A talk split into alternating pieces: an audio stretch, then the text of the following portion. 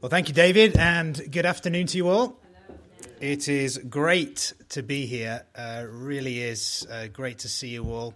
Um, the only disappointment is my wife couldn't come uh, today, and uh, we, we've had COVID. In fact, the last two weeks we've had 30 people in our church get COVID in the last two weeks, so it kind of has ripped through uh, a little bit. And um, uh, my wife Amber is on her final day of isolation today and she was extremely disappointed um, because she was very much looking forward to being here uh, today. Um, but in Amber's absence, I have actually brought along my parents, my mum and dad, who are uh, back there. Now, some of you uh, will remember um, way back in 2001 when my dad uh, and my mum moved back to Cardiff after many years away from South Wales to plant this church and that was way back in 2001. In fact, Char- is Charlotte around here? She's just she's just gone out. That, was around the time Charlotte was born. My niece uh, Charlotte over there. So long long time ago.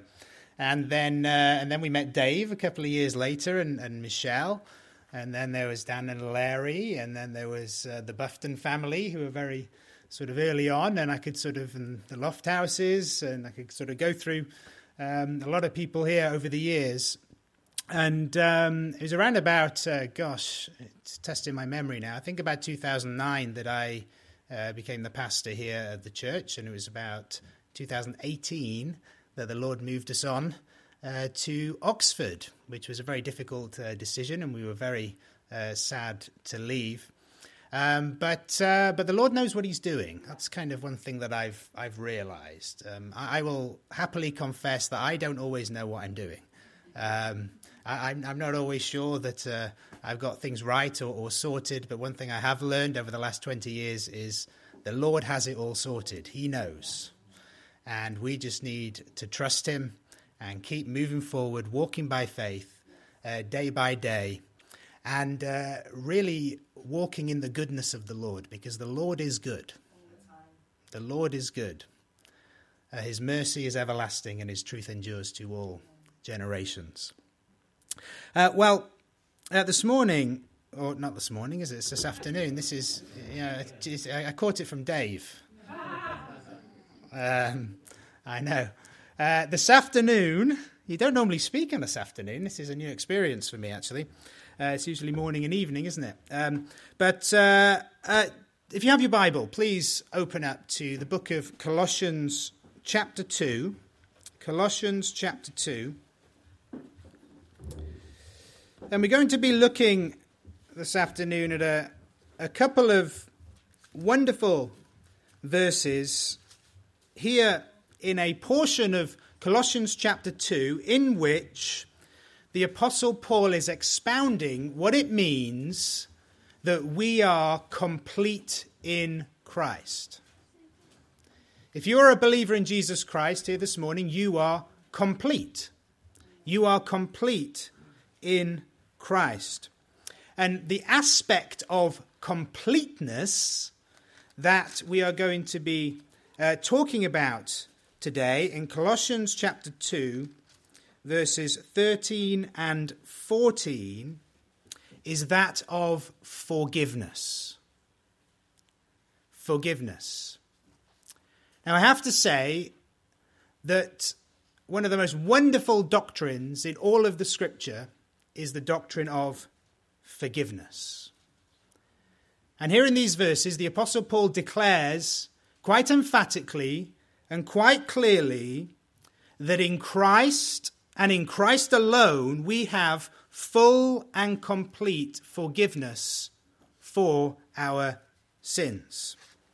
Uh, take a look with me just at the end of verse 13, where Paul says, having forgiven you all trespasses. Having forgiven you all trespasses. That statement is in the past tense. It speaks of a completed action. You have been forgiven of all of your sins in Christ. It is done. You have full and complete forgiveness. And I have to say, in my own experience, that I think there is really no greater blessing in this life than to know that your sins have been forgiven. To know without a shadow of a doubt that your sins have been forgiven. You know, being here uh, this afternoon takes me um, way back. Um, Dave will probably remember this season of my life back in 2000. and Uh, 2003, in which I wasn't walking with the Lord. I had walked away from the Lord. I was going my own way, doing my own thing. But I was raised in a Christian home and I knew the truth. I knew what was right, but I had chosen to walk away. But through a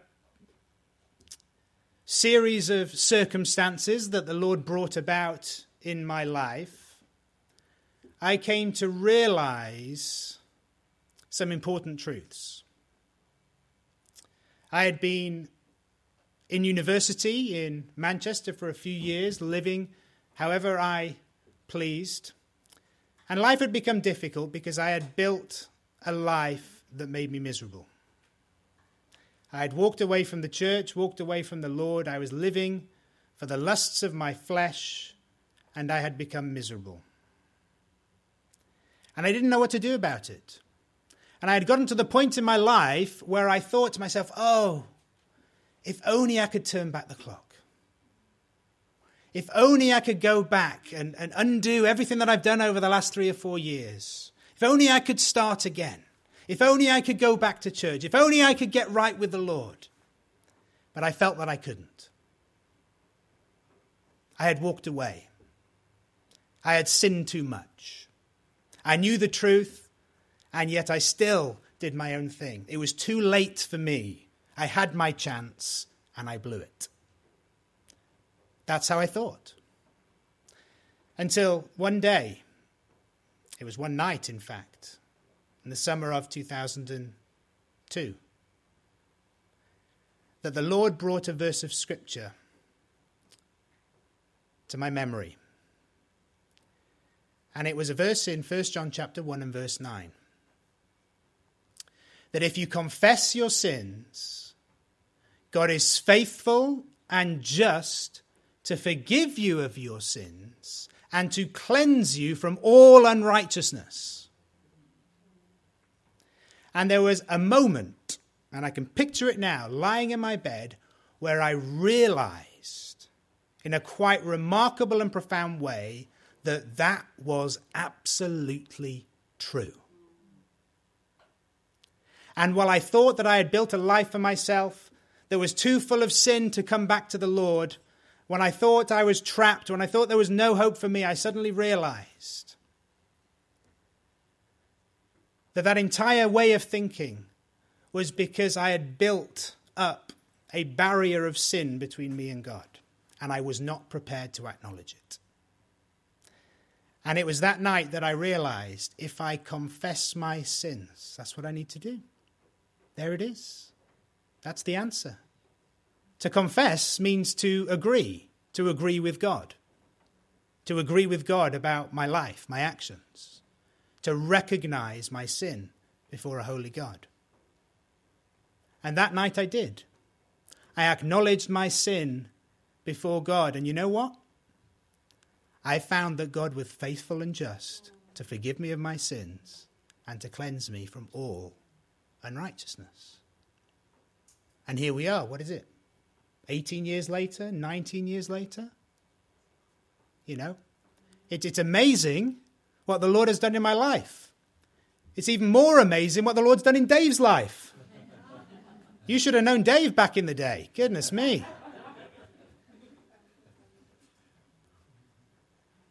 But the simple truth at the heart of the gospel is that God forgives sinners. God forgives sinners. And it is a wonderful declaration that we see throughout the pages of Scripture. In our text, we're going to make a few observations in verses 13 and 14 uh, about what really is the, the doctrine of forgiveness. Uh, but before we just explore those two verses, uh, I just want to set all of our minds on the reality of God's forgiveness in our lives. Let me read to you a few verses. If you're taking notes, you might want to jot these down. Psalm 103, verse 12. As far as the east is from the west, so far has he removed our transgressions from us. As far as the east is from the west. How far is the east from the west? Well, never the two shall meet. That is an infinite distance. That is how far God has removed our transgressions from us. That speaks of full and complete forgiveness. Isaiah chapter 1, verse 18. Come now, let us reason together, says the Lord. Though your sins are like scarlet, they shall be white as snow. How white? As white as snow, as white as white can be full and complete forgiveness. Isaiah 55, verse 7.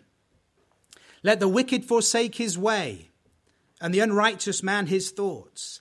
Let him return to the Lord, and he will have mercy on him, and to our God, for he will abundantly pardon. To what degree will God pardon us of our sins? Abundantly. You cannot out sin God.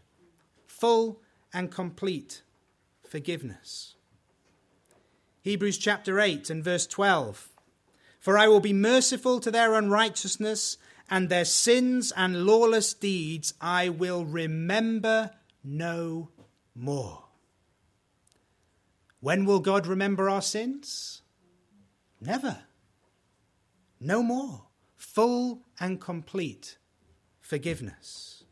You know, it's interesting because, you know, many Christians insist on remembering what God has forgotten. I struggled with that a lot. But you know, the highest court in the universe is God's court. He is the ultimate judge. And if God has declared that I am forgiven, what right do I have to hold those past sins against myself? full and complete forgiveness in Christ. No wonder the psalmist declares in Psalm 32, verse 1 Blessed is he whose transgression is forgiven, whose sin is covered. Isn't that true? Blessed is he whose sins have been forgiven. Full and complete forgiveness. One more verse, Acts chapter 10, verse 43. To him, that is to Christ, all the prophets witness, prophets witness that through his name, whoever believes in him will receive remission of sins.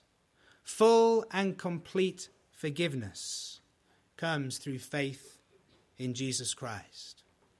And so, if you're here this, mor- this morning, this afternoon, I'm going to do it all, all afternoon, I'm telling you. If you're here today, we'll go with that one and you have believed on the Lord Jesus Christ by grace through faith, God has forgiven you of all of your sins, and that forgiveness is full and complete, and it is done. And that is the wonderful and glorious testimony of Scripture. And so, with all that in mind, look with me at Colossians chapter 2, verses 13 and 14 the Apostle Paul says, and I'm reading from the New King James Version. And you,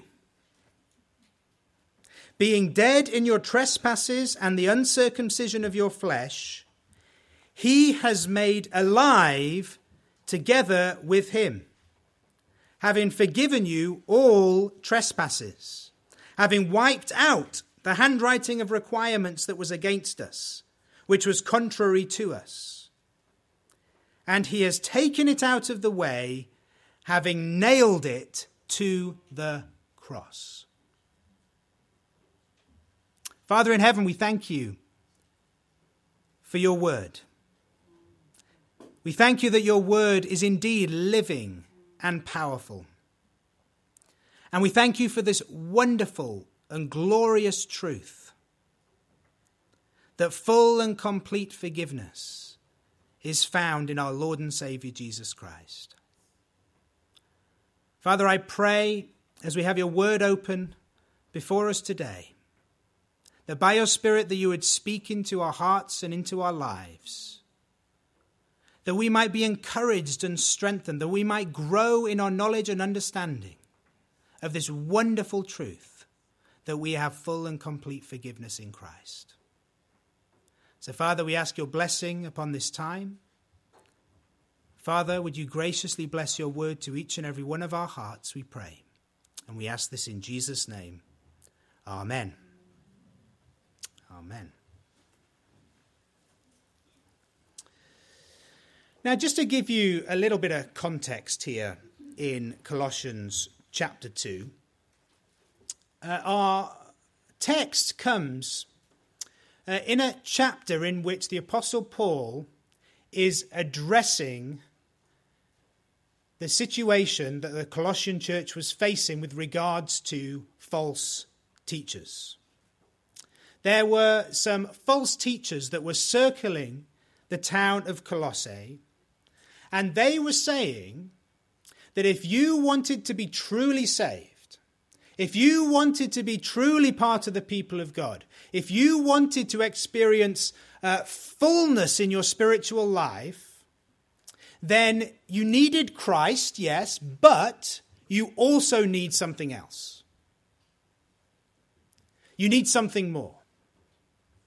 And they were teaching something that Paul referred to as philosophy back in chapter 2 and verse 8. They were teaching traditions, they were teaching rituals. Uh, and this is really the heart of all false religion. You may have noticed that pretty much every religion in the world will acknowledge Jesus in some way or form. Everyone seems to accept Jesus or a version of Jesus. But the one thing that all false religions have in common is they say Jesus plus this. Jesus plus that. That if you want to be truly saved, yes, you need Jesus, but Jesus is not enough. There is something else. There is something more. And so the Apostle Paul is writing to warn the Colossians against those who would deny the sufficiency of Christ, against those who would say Christ himself is not enough. And he made the point back in verse 9 that in Christ and in Christ alone dwells all the fullness of the Godhead. And therefore, if you are in Christ, all the fullness dwells in you. You are complete in Him. You don't need ritual, you don't need tradition, you don't need philosophy, you don't need gurus or people or any of these other things. You are complete in Christ and in Christ alone. Look nowhere else, do nothing else other than look to believe, love, and serve Christ. And so, he goes on in verses 11, really through to the end of the chapter, to expound what it means that we are complete in Christ. And the particular aspect that we are looking at, as we've mentioned in verses 13 and 14, is that in Christ we have complete forgiveness. Complete forgiveness. Now, take a look at verse 13 again. And I want you to notice the contrast. There is a contrast of pronouns. Notice the you on the one hand, and the he and the him on the other hand. Take a look.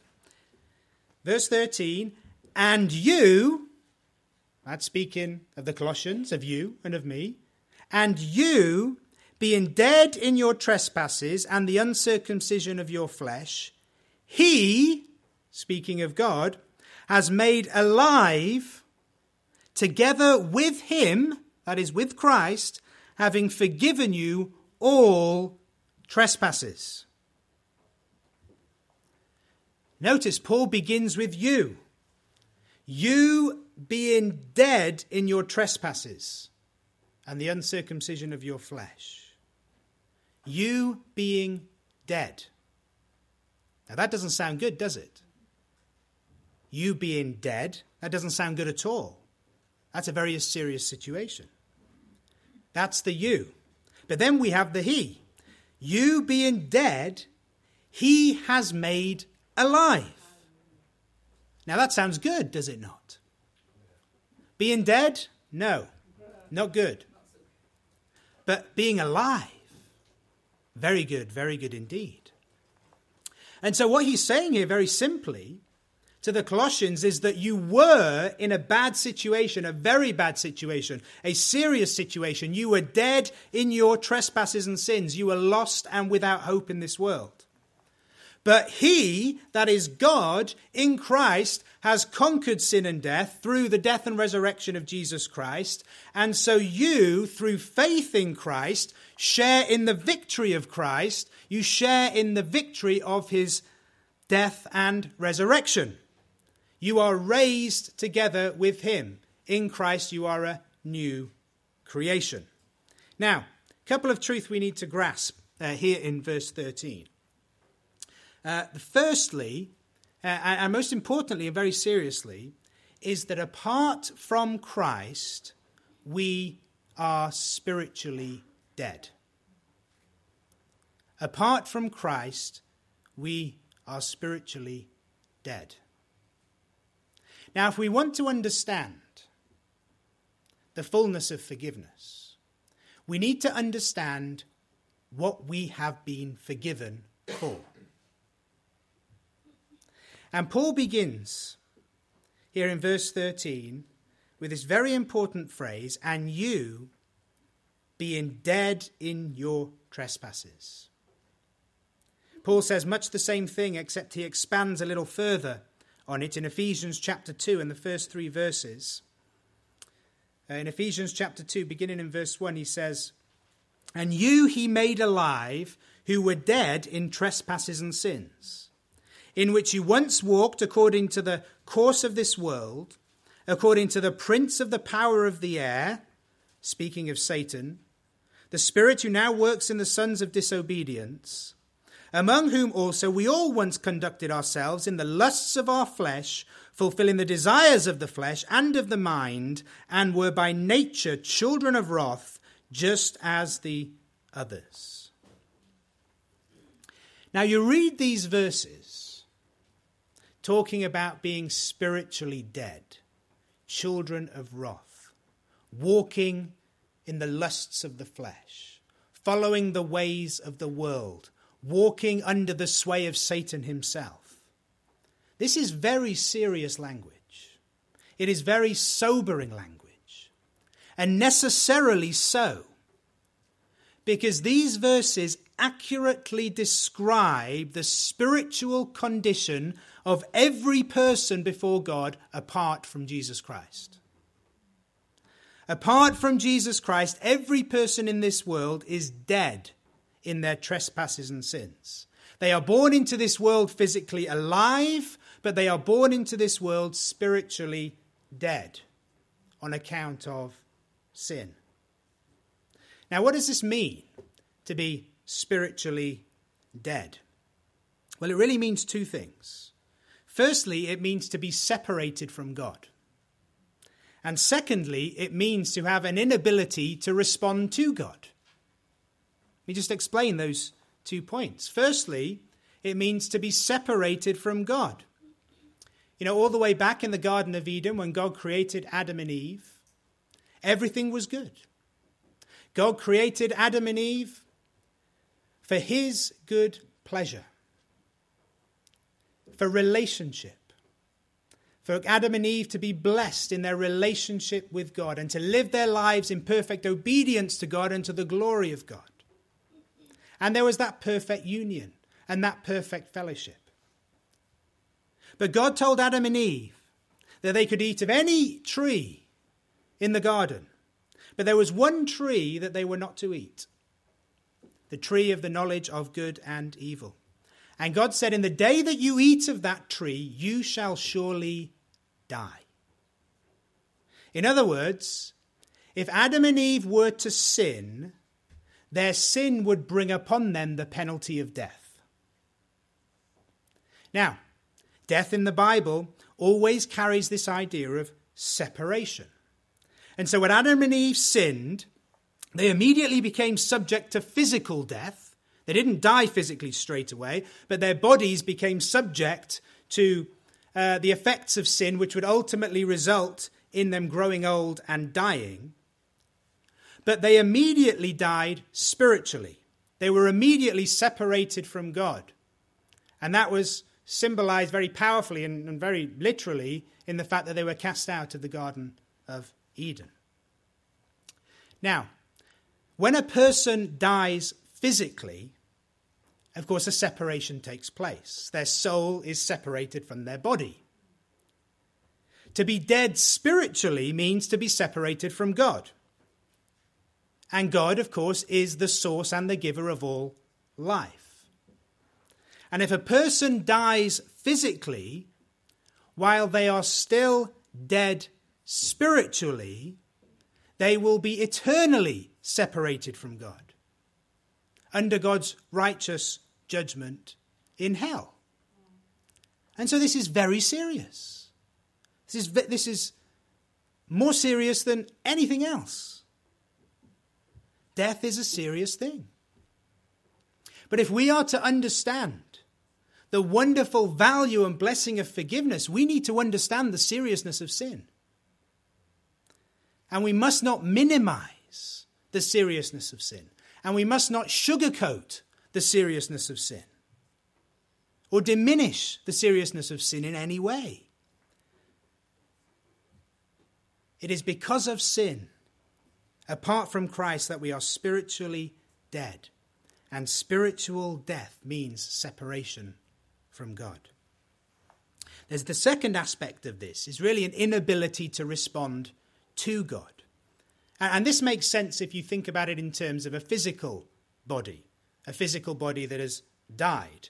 If a physical body is, is dead, and I don't know if you've ever seen a, a dead body, but you can talk to a, a dead body and you're not going to get a response. You, you can shout at the dead body, and you're not going to get a response. You can sort of start pinching the dead body or banging the dead body, uh, and you're not going to get a response. Why? Because it's dead. There is no life, there is no ability to respond. And, and, and this is part of what it means to be spiritually dead as Paul said, as we read in Ephesians chapter 1. It means that we are so locked into our sin that we cannot respond to God. We walk in rebellion against God. We reject God. We reject and cannot understand spiritual truth. Uh, we are lost in the sinfulness of our own flesh. We are drawn away by uh, the world. We are under the sway uh, of the devil. And we cannot respond to God, and we don't want to respond to God. We are dead, spiritually speaking. And we need to understand this, uh, particularly when it comes to our ministry of, of being a witness to Christ. Because I, I, I don't know, you know, I, I, speak to some people. I was speaking to someone a little while ago, and uh, they, uh, well, a couple of weeks ago, and uh, she has a, uh, a friend who she's been sharing the gospel with for, for years. A very intelligent um, lady, successful lady in many ways, and you know, really nice uh, person by all accounts. Um, and and and the, lady who was sharing with me was saying, you know, I'm just getting really frustrated. You know, I, I just don't, I just don't get it. I, I, don't know why she can't see it. I don't know why, you know, she, she can't she can't respond. I mean, I mean, sort of what's going on? I mean, you know, it must be me. I must I must be messing it all up. I must be doing something wrong. I'm like, whoa, whoa, whoa, whoa, calm down. You know, it's okay. It's okay. There is a reason why you're not getting a response, and that is because the person is spiritually dead. Now, here's the thing what does a dead person need more than anything else? They need to be brought to life. They need to be brought to life. Now, notice in the middle of verse 13, You being dead in your trespasses and the uncircumcision in your flesh, he, that is God, has made alive. He has made alive. Who is the He? Right, it is God. Did you know that you cannot save anyone? You can't do it. Now, you might think that if you come up with a brilliant argument, or you know, or you, you sort of find a particularly charismatic speaker, or you know, somebody that that that that, that, that will do it. But you know, you can't save anyone. And I can't save anyone. You can't raise the dead. I can't raise the dead. Only God can raise the dead. But you know what the good news is? God is in the business of raising the dead. God raises the dead. Now, notice what he says. You, he has made alive together with him. That is, with Christ. God has the power to raise the dead. God is in the business of raising the dead. And that means we who were spiritually dead are able to be made spiritually alive. And how can that happen? Well, it's in those wonderful words together with Him, together with Christ. And this is what this whole passage is about. You'll, you'll, notice, if I take you back to verse 9, you read the words in Him. In verse 10, in Him, in Christ. Verse 11, in Him. Verse 12, with Him. Verse 13, with Him. How is it that we are made alive? How is it that we receive forgiveness for sins? It is in Christ. It is in Christ and in Christ alone. That is the key. You put yourselves in the hands of Christ. You receive Him by faith. You confess your sins before God and put your faith and trust in Jesus Christ, believing that He was and indeed He is God who was manifest in the flesh, and that He died on the cross to pay the penalty for your sin, and that He rose again on the third day, conquering sin and defeating death. And when a person comes to saving faith in Jesus Christ, they are quite wonderfully united with Christ in his death and his burial and his resurrection. When Christ died, through faith in him, we died too. Now, I don't know if you ever thought about this, but do you know how many times a person normally dies? Like properly? One, one time, right? One time. Now, the Bible tells us that the wages of sin, or the penalty for sin, is death. Okay, death. So death has one chance to get you. Okay, one chance. You die once. Now, you've got a choice. You can either pay that penalty yourself and die physically while you are spiritually dead and you will pay the consequences for your sin for all eternity. And that will be your one death. But the good news of the gospel is Jesus died one death. But Jesus died not for his own sin because he had none, but he died for your sin and my sin. And we know that to be true because on the third day he conquered sin through his resurrection from the dead. And through faith in him, we are identified with him in his death. So the one death that we die for sin is the death that Christ died for us.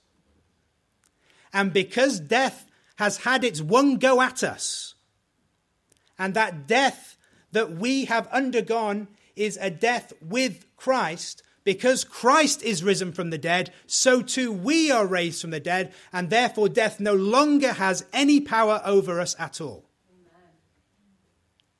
We are identified in union with Christ in his death and in his resurrection. So that means one day when we die, we will go to be with Jesus. And we will be with him in his presence and the Bible tells us in the presence of God there is fullness of joy and pleasures forevermore. Death no longer has any power over us if we are in Christ because we are alive together with Him. And, and, all of this is summarized wonderfully in Galatians chapter 2, verse 20. If you don't know the verse, I'd encourage you to uh, memorize the verse. I have been crucified with Christ. There's my death. The, the one death that sin had, the one opportunity sin had, it's a death with Christ. I have been crucified with Christ. It is no longer I who lives, but it's Christ who now lives in me. It's the resurrection life of Christ. And the life that I now live, I live by faith in the Son of God who loved me and who gave himself for me. Full and complete forgiveness in Christ. Now, we have to move on to verse 14 as we kind of begin to sort of conclude because verse 14 is just so wonderful. It, it, it really is. Take a look. Having wiped out the handwriting of requirements that was against us, which was contrary to us, and he has taken it out of the way, having nailed it to the cross. Now, Two simple points here in this verse. Number one is that we are all guilty of sin, and the penalty for sin has to be paid.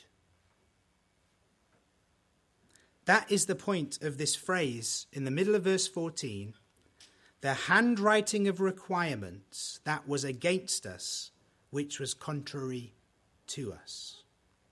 You see, God is holy. God is righteous. God is just. And a holy and a righteous and a just God cannot ignore sin, cannot overlook sin, cannot just sweep sin under the carpet. If God did not demand full payment for sin, he would not be righteous and he would not be just. And God cannot deny himself. And, and, and the basic principle here is something that I think pretty much everybody would agree with the principle of justice. You know, if somebody broke into your house tomorrow and murdered a member of your family, the police came, arrested that person, he went to court, and the judge says, Oh dear, what did you do that for? Okay, not to worry, it's okay. Uh, just, just you know, go on your way, just don't do it again. Now, that would be horrific, right? you'd be outraged, and rightly so, because that judge would have been completely unjust. Because justice requires that those who break the law pay the penalty for their crime. And you see, the Bible says that all have sinned and fallen short of the glory of God, and the wages or the penalty for sin is death. The righteous and just penalty has to be paid. And this is the point that Paul is making here in verse 14. The, this phrase, the handwriting of requirements, um, if you've got a different translation, it may say uh, something different. Um, but, but the term handwriting, it speaks of uh, literally um, a, a, document upon which people write, a, a, written document. And it's really referring to a, a written document that, that declares the reality of all of our sin. Because this written document, we are told, is against us and is contrary to us. The term against us means it's actively opposed to us, or another way of understanding it is it condemns us before God. Contrary to us, the phrase carries the idea of a barrier that stands in our way. That is to say, this handwriting of requirements separates us from God, it condemns us before God, it separates us from God, because it declares to us the reality of our sin and thus our guilt before holy God. Uh, and, and, and the term was used in a practical sense um, of a prisoner who would um, have a charge sheet written, and, and his crimes would be written on the sheet. Um, and that would be the handwriting of requirements declaring him to be guilty. Or um, in a financial sense, somebody who owed a debt. You know, they'd write down the debt. Um, you, you, know, you, you, owe such and such so, so much money. Uh, and so the idea here is that there is a handwriting of requirements that's got all of our names on it. And it details all the sins that we've ever committed sins that we cannot answer for, debt before God that we cannot pay.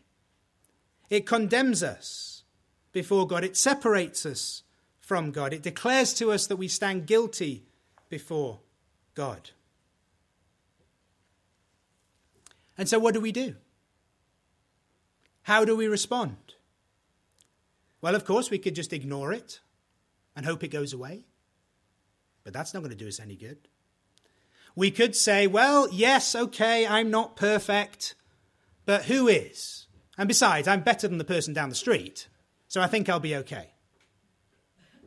We could say, well, yes, okay, I've done wrong, but really I'm a good person. And at the end of the day, I think my good deeds will outweigh my bad deeds, and, and, and I'm sure I'll be okay. We could even say, yes, I've done wrong, and that's very serious. And so I'm going to go to church you know, every month. And, and, I, am going to pray every day. And, and I'm going to do this and I'm going to do that. And, and, and, and if I do enough, then maybe God will accept me. If, if, I, if I do enough good works. But you see, the problem with all of those things is none of those things can deal with the problem that separates us from God. None of those things can deal with the problem of sin. And, and this is the final point here in verse 14 that he makes is that while on the one hand, we are all guilty of sin and the penalty has to be paid, on the other hand, on the cross, Jesus Christ paid that penalty in full for us. Because notice what he says having forgiven you all trespasses, and having wiped out the handwriting of requirements that was against us, which was contrary to us, he has taken it out of the way, having nailed it to the cross. You see, when we look at our handwriting of requirements and we see our sin, and we don't ignore it, uh, and we don't try and excuse it, uh, uh and we don't try and work our way uh, to try and pay it off, but we look at it and we come before God and we say, God, it's all true.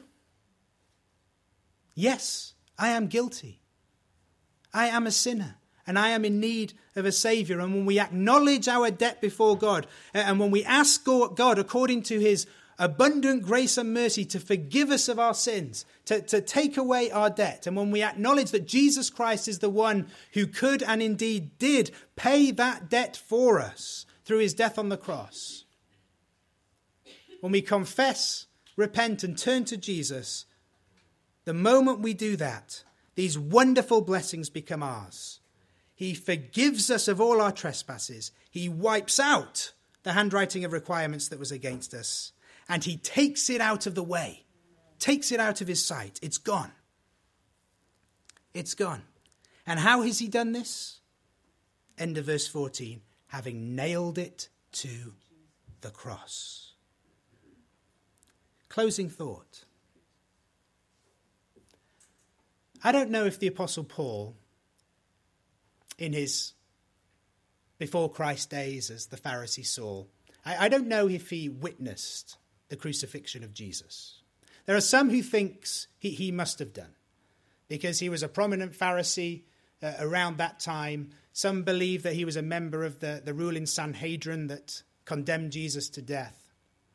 But whether Paul himself saw Christ on the cross or not. There's no doubt that he had seen people being crucified. And, and what was the common practice for a person being crucified is that they would take a, a piece of paper, a piece of parchment, and they would write on that piece of paper the crimes that the person who was condemned was guilty of. And when they nailed the criminal to the cross, they would then nail this handwriting of requirements to the cross, hanging their crimes above their heads. So everybody who came past would look and would see this person who was condemned, and they would say, That is their crime. They deserve to die. And I think the Apostle Paul is drawing on that imagery here. Because Jesus, you'll recall, had a piece of paper nailed to the cross, as it were, detailing his so called crimes. The King of the Jews, they put in a mocking sense. The Jewish leaders had accused him of blasphemy. And, and this was his crime, Jesus claiming to be the King of the Jews. Ha, ha, ha. And you see, the Apostle Paul is looking at this imagery and he's looking at the cross and he is seeing Jesus on the cross. But above Jesus, he doesn't see Jesus' handwriting of requirements because Jesus didn't have one. He didn't die for his own sin because he had no sin. G- Paul sees his own handwriting of requirements that was hanging over his own head, but was nailed above the head of Christ.